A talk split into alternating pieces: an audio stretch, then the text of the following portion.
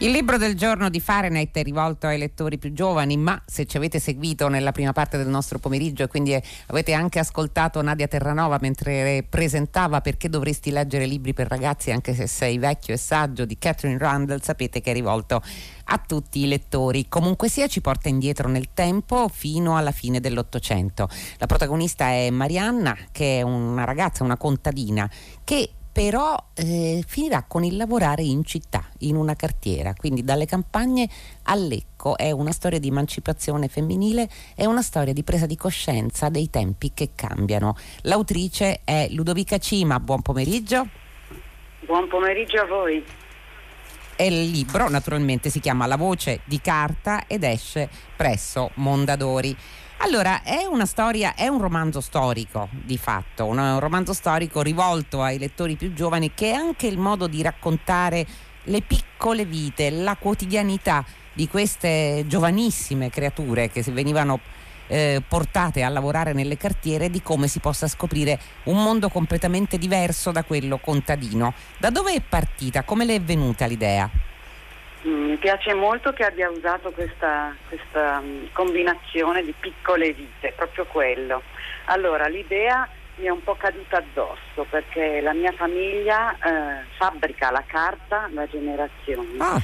E ho avuto... E lei è di Lecco, uh, oltretutto. Io sono di Lecco, sì. E io ho avuto un incarico da mio padre, che adesso è anziano, spero che mi ascolti, di riordinare un pochino i documenti di famiglia, l'archivio eccetera. C'era una gran confusione e mi sono quindi tuffata all'inizio, lamentandomi un po' in, quest- in tutto questo materiale, ed ho scoperto la vita ehm, appunto dell'Ottocento, anche più indietro. Insomma, mi sono un po' incuriosita in questi ad andare a indagare in queste piccole vite e, e nell'attività di allora della Lombardia, che era in piena rivoluzione industriale, che, che è arrivata dopo rispetto all'Inghilterra, no? Noi studiamo a scuola la rivoluzione industriale, sì, e, e studiamo quella inglese essenzialmente, invece in Italia è arrivata un po' dopo, e insomma è, è lì è, è proprio il territorio in cui è esplosa, e quindi mi sono Eh, incuriosita e ho detto: ma chissà come, come vivevano le ragazze. Al, lì intorno c'erano filande, eh, aziende metallurgiche e la carta che si fabbrica vicino all'acqua, e così sì, mi sono innamorata del periodo, diciamo. Poi ho costruito la ragazza Marianna, che eh, Marianna eh, è una ragazza speciale, devo dire. Marianna è una ragazza speciale. ehm, È successo che sono andata sempre con mio padre, vede come le cose arrivano così inaspettatamente, a ritirare un piccolo premio regionale, e c'era un altro signore, un piccolo imprenditore, che raccontava della sua storia, che raccontava che i suoi avi avevano bisogno di operaie, femmine, donne, e le, le famiglie di campagna non si fidavano a mandare le figlie in città a lavorare perché non era un posto sicuro, e quindi lui aveva difficoltà a trovare manodopera femminile, e così si è fatto venire l'idea di fare un accordo con un istituto di suore che era vicino alla sua fabbrica.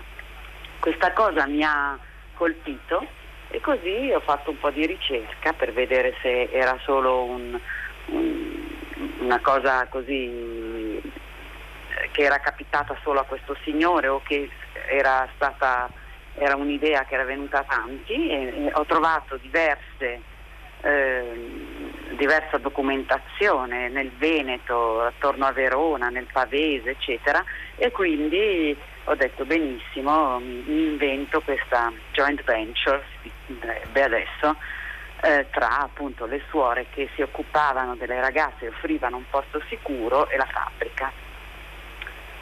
Senta, Ludovica Cima, c'è come un doppio movimento nel suo romanzo. Da una parte c'è la vita delle, delle ragazze che sono convitto dalle, dalle suore, e sì, quindi con eh, i segreti fra le ragazze, le confidenze, ma anche le inimicizie, perché eh, Marianna è presa di mira da una delle sue compagne, che è Adele, che evidentemente ha delle ferite talmente profonde da comportarsi come quella che oggi noi chiameremo una bulla nei suoi confronti. Sì. Dall'altra c'è il mistero della carta, perché eh, l'innamoramento di Marianna per il procedimento che dagli stracci porta poi a realizzare la carta stessa riguarda prima proprio il, il materiale, quindi i vari tipi di carta che si possono ottenere, e poi progressivamente, questa è la parte più, più bella, anche più piena di speranza, su quello che con la carta si può fare, leggere e scrivere. Esatto, allora sì, certo, eh, le ragazze sono tutte diverse e quindi la vita dentro a questo convitto è un po' una vita come in un, un collegio, dove bisogna prendere le misure tra persone differenti e imparare a avere delle, delle relazioni diverse. C'è chi è più ferito, chi è più apparentemente più forte, chi è più debole. Marianna non è una guerriera, mi piaceva molto che fosse così, è una persona mh, timida che piano piano impara ad ascoltarsi e impara a capire che cosa vuole, quindi a piccoli passi va verso il suo futuro, eh, facendo anche qualche passo indietro ogni tanto, perché mi sembrava importante procedere in questo modo.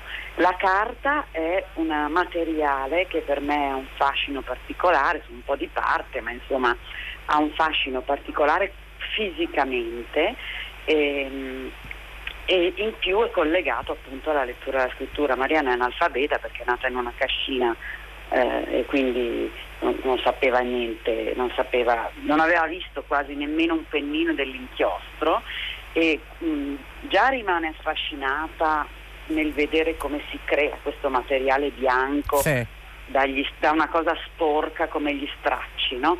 Quindi da, da una cosa sporca si crea un materiale meraviglioso che quando entra nella sala dell'essiccatoio, dove ci sono tutti i fogli bianchi ad asciugare, le sembra di vedere qualcosa di magico, delle nuvole bianche, e poi si rende conto che però questa cosa bianca serve eh, appunto per fare qualcosa di ancora più magico, che è scrivere e poi leggere, e piano piano capisce come funziona. Adesso non vorrei spoilerare troppo, ma insomma eh, quella cosa lì non, la calamita proprio, la, riempie la, i suoi pensieri, le cambia la vita, questo possiamo le dirlo. Cambia la vita, sì, possiamo dirlo, certo.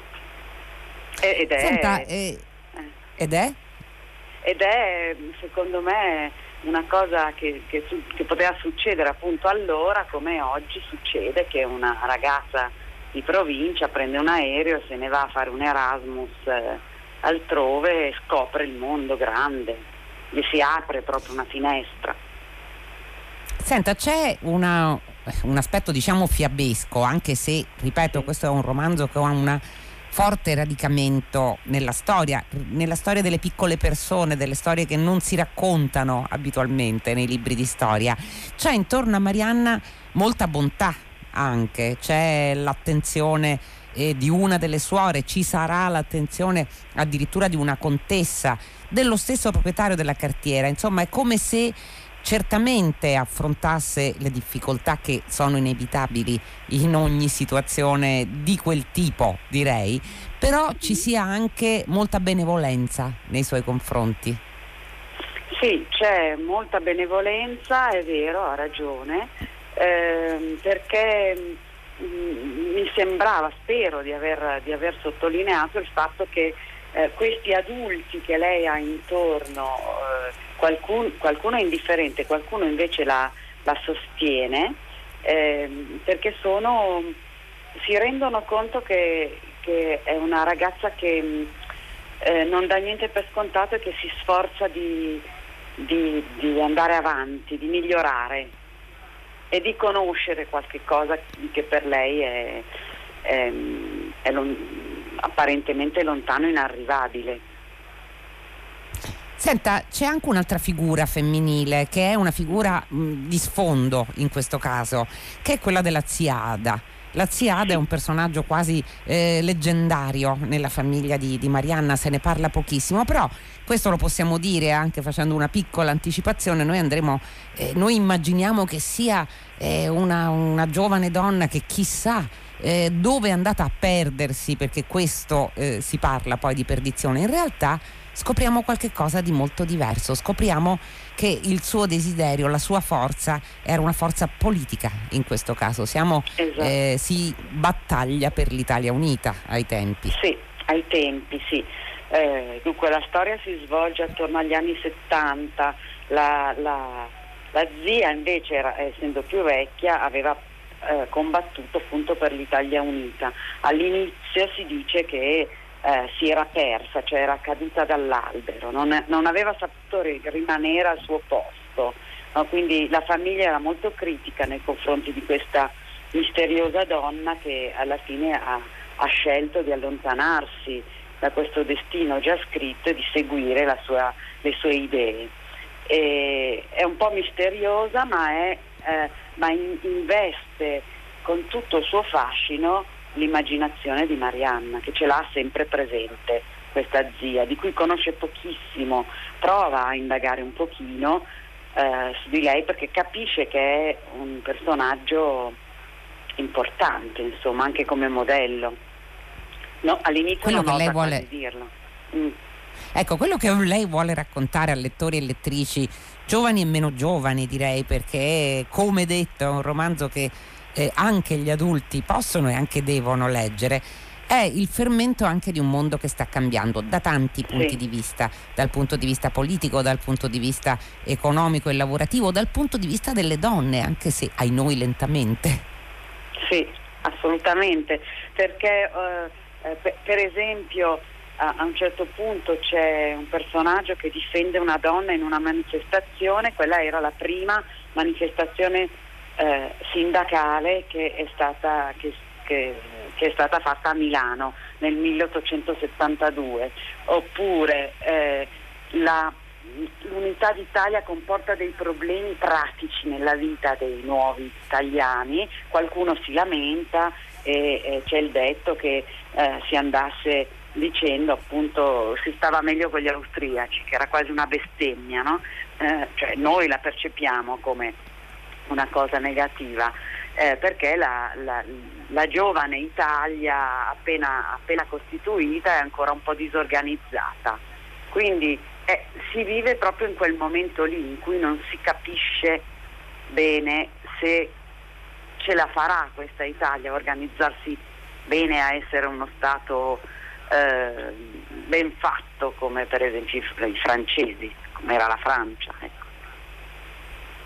Senta, lei Ludovica Cima eh, e si sente in questo romanzo, c'è un'accuratissima eh, ricognizione storica, non soltanto nel modo di vestire, nei cibi che vengono, anche sia pur poveri, che vengono messi a tavola, nel, nelle scarpe, nelle consuetudini, persino eh, nelle cose che si leggono. C'è nella sua nota è un piccolo omaggio a Francesco Dall'Ongaro, che è stato appunto poeta, eh, drammaturgo e librettista italiani, italiano, che era molto famoso a quegli anni, in quegli anni. Sì, era quello più letto dagli italiani ehm, allora. Ho avuto un pochino di difficoltà nel trovare le, delle cose italiane, sì, sono stata molto ligia alla storia, no? La contessa, eh, la biblioteca privata di questa contessa che entra nella storia è una biblioteca internazionale, perché le traduzioni dei grandi romanzi non c'erano ancora in Italia a, quello, a quel tempo, grandi romanzi penso inglesi o francesi, che sono arrivati un pochino dopo, quindi ehm, cosa poteva leggere Marianna? Doveva leggere degli italiani, perché doveva imparare l'italiano.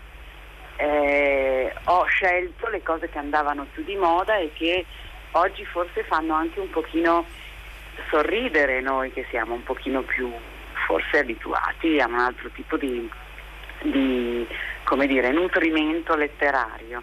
Eh, però sono, mi sono divertita a curiosare in tutti questi dettagli, compreso quello de, degli usi e delle abitudini di lettura di, di, di quel tempo, oltre che appunto eh, come dice lei, le scarpe, i cibi, i vestiti. Non è stato facile capire come fossero vestiti per esempio i contadini o la povera gente, è più facile trovare tutti gli esempi di come erano vestiti i ricchi, i borghesi, i nobili. Invece ho dovuto un po', un po' scavare per andare a vedere che tipo di zoccoli avevano ai piedi e, e se mettevano il cappellino o meno. E se mangiavano i fiori di zucca fritti in pastella. Esatto. Senta, esatto. Ludovica, Ludovica Cima, lo stile che lei ha usato è una prima persona, sì. Quindi Marianna, sì. È Marianna a raccontare, sì. E poi ci manca insomma un po' alla fine, perché saremo poi curiosi di sapere mm. qual è stato il resto della, della sua giovane vita. Eh, ma anche lo stile che lei ha usato è uno stile piano che sembra sembra quasi rifarsi a quello che era uno stile narrativo eh, del passato. È una scelta voluta? Ma sì, forse sì, ma mi è venuto abbastanza spontaneo, devo dire. Io eh, non sono particolarmente barocca nello scrivere, quindi forse mi, mi è congeniale anche. Non ho fatto così fatica. Non ha fatto così fatica, senta. No. Eh, lei racconta, sai perché glielo chiedevo? Perché racconta in modo eh, in realtà piano e amabile, gentile, questa forse è la parola giusta, quella che è quello che suggerivo all'inizio, è una storia di emancipazione femminile, è una storia, sì, di appunto di una ragazza che sceglie il proprio destino, lo fa senza squilli di tromba, per così dire, lo fa sì, con, eh, questo... con la gentilezza di Marianna. Lei eh, mi fa, ha colto proprio nel segno, perché ho anche un pochino, ehm, come dire, discusso una parola troppo forte con, con la mia editor, eh, perché la voleva un po' più girl power, no? Questa protagonista, e anche eh, lo stile. Invece io ho tenuto fede a quel personaggio lì che, è, che doveva essere un personaggio non barricadero, non guerriero, e quindi... Mh, Eh, anche lo stile, la scrittura rispecchia esattamente quello che volevo trasmettere, evidentemente. Forse mi assomiglia anche un po', io sono una persona abbastanza tranquilla, eh, però eh, non do per scontato certe cose che volevo dire, ecco. Eh beh, questa è la forza poi del romanzo. L'ultima domanda, sì, veloce, che esce, sì, dal libro. Lei nel duemiladiciassette ha fondato una casa editrice che gli ascoltatori di Fahrenheit ragazzi conoscono bene, che è Pelle d'Oca, che è specializzata, sì, in thriller, in noir e in mistero. L'idea che, che mi è venuta in mente mentre la ascoltavo, mentre rispondeva, è che forse questi sono anche giorni in cui non lesinare nel racconto di storie che apparentemente fanno paura, ma le storie di paura servono anche a combatterla, no? La paura. Assolutamente, assolutamente. E, e, le storie di paura servono a prendere le misure con se stessi e con la paura. E quindi viva le storie di paura. Io Senta, mi diverto molto, ecco, devo dire. Eh, sono arrivata... Dopo, dopo tanti anni di professione a, a fondare questa, questo piccolissimo marchio che mi dà grande soddisfazione, per ora soddisfazione di, di lavoro, non ancora di guadagno, ma sono fiduciosa nonostante tutto. Grazie mille Ludovica Cima. Allora, il libro del giorno di Fahrenheit, lo ricordiamo, un libro per ragazzi, ma non solo per ragazzi, ricordate quello che vi abbiamo raccontato intorno alle sedici, si chiama La voce di carta, è uscito presso Mondadori. Grazie a Ludovica Cima, autrice del libro del giorno di Fahrenheit. Come potete dedurre, Fahrenheit sta per chiudersi, non senza i saluti della redazione, ovvero Benedetta Annibali, Giosuè Calaciura, Carlo D'Amici, Lea Gemmato, Clementina Palladini, Laura Zanacchi, Daniela Pirasto in regia, Susanna Tartaro che cura il programma, Gina Collauto alla console. La linea sta per andare a sei gradi. Voi però continuate a raccontarci le vostre storie. Avete a disposizione da questo momento la nostra mail, che è fare con l'h al centro chiocciola rai punto it. Raccontate le vostre letture, raccontate le vostre giornate, soprattutto noi vi ascolteremo e vi leggeremo prima ancora, naturalmente. Fahrenheit torna domani alle quindici su Radio tre. Fino a quel momento, come sempre, felice giornata e felice serata soprattutto a tutti voi da Loredana Lipperini.